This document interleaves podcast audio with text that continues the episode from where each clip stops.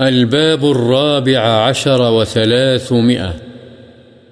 باب النهي عن الحلف بمخلوق كالنبي والكعبة والملائكة والسماء والآباء والحياة والروح والرأس ونعمة السلطان وتربة فلان والأمانة، وهي من أشدها نهيا. مخلوق کی قسم کھانے کی ممانعت، جیسے پیغمبر، کعبہ، فرشتوں، آسمان، باپ دادوں، زندگی، روح، سر، بادشاہ کی زندگی اور اس کی داد و دہش، فلاں کی قبر اور امانت کی قسم اور امانت کی قسم کی ممانعت سب سے زیادہ سخت ہے۔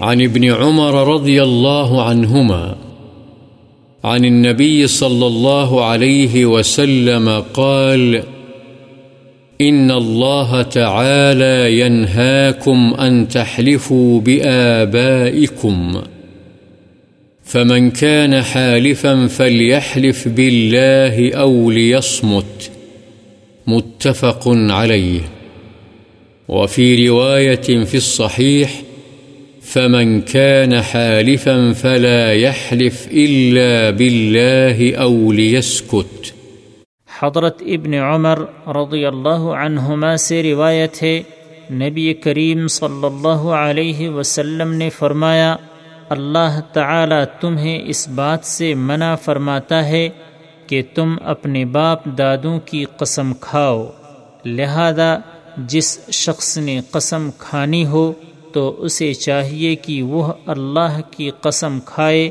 یا خاموش رہے، بخاری و مسلم۔ اور صحیح مسلم کی ایک اور روایت میں ہے بس جو شخص قسم اٹھائے تو اللہ کے سوا کسی کی قسم نہ کھائے یا پھر خاموش رہے۔ وعن عبد الرحمن بن سمرة رضي الله عنه قال قال رسول الله صلى الله عليه وسلم، لا تحلفوا بالطواغي ولا بآبائكم. رواه مسلم. الطواغي جمع طاغية، وهي الأصنام. ومنه الحديث، هذه طاغية دوس، أي صنمهم ومعبودهم. وروي في غير مسلم بالطواغيت جمع طاغوت وهو الشيطان والصنم. حضرت عبد الرحمن بن سمرہ رضی اللہ عنہ سے روایت ہے رسول اللہ صلی اللہ علیہ وسلم نے فرمایا تم بتوں کی قسم کھاؤ نہ اپنے باپ دادوں کی مسلم۔ وعن بريدة رضي الله عنه أن رسول الله صلى الله عليه وسلم قال، من حلف بالأمانة فليس منا.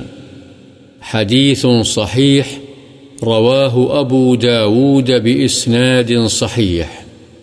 حضرت بریدہ رضی اللہ عنہ سے روایت ہے، رسول اللہ صلی اللہ علیہ وسلم نے فرمایا، جس نے امانت کی قسم کھائی وہ ہم میں سے نہیں یعنی مسلمانوں کے طریقے پر نہیں۔ یہ حدیث صحیح ہے۔ ابو داود نے اسے صحیح سند کے ساتھ روایت کیا ہے۔ وعنه رضي الله عنه قال قال رسول الله صلى الله عليه وسلم، من حلف فقال إني بريء من الإسلام فإن كان كاذبا فهو كما قال وإن كان صادقا فلن يرجع إلى الإسلام سالما رواه أبو داود حضرت بریدہ رضی اللہ عنہ ہی سے روایت ہے رسول اللہ صلی اللہ علیہ وسلم نے فرمایا، جس نے حلف اٹھایا اور کہا، میں اسلام سے بیزار ہوں چنانچہ اگر وہ جھوٹا ہے تو وہ ویسا ہی ہے جیسا اس نے کہا۔ اور اگر وہ سچا ہے، تب بھی وہ اسلام کی طرف سلامتی سے ہرگز نہیں لوٹے گا۔ ابو داود وعن ابن عمر رضي الله عنهما أنه سمع رجلا يقول لا والكعبة فقال ابن عمر لا تحلف بغير الله، فإني سمعت رسول الله صلى الله عليه وسلم يقول من حلف بغير الله فقد كفر أو أشرك رواه الترمذي وقال حديث حسن وفسر بعض العلماء قوله كفر أو أشرك على التغليظ. كما روي أن النبي صلى الله عليه وسلم قال، الرياء شرك. حضرت ابن عمر رضی اللہ عنہما سے روایت ہے کہ انہوں نے ایک آدمی کو کہتے ہوئے سنا، کعبے کی قسم، بات ایسے نہیں۔ تو حضرت ابن عمر رضی اللہ عنہما نے فرمایا، غیر اللہ کی قسم مت کھا۔ اس لیے کہ میں نے رسول اللہ صلی اللہ علیہ وسلم کو فرماتے ہوئے سنا، جس نے غیر اللہ کی قسم اٹھائی، اس نے کفر یا شرک کا ارتکاب کیا۔ اسے ترمیزی نے روایت کیا ہے اور کہا ہے، یہ حدیث حسن ہے۔ بعض علماء نے وضاحت کی ہے کہ اس نے کفر یا شرک کا ارتکاب کیا۔ کے الفاظ سخت تنبیہ کے طور پر فرمائے گئے ہیں۔ جیسے مروی ہے کہ نبی صلی اللہ علیہ وسلم نے فرمایا، ریاکاری شرک ہے۔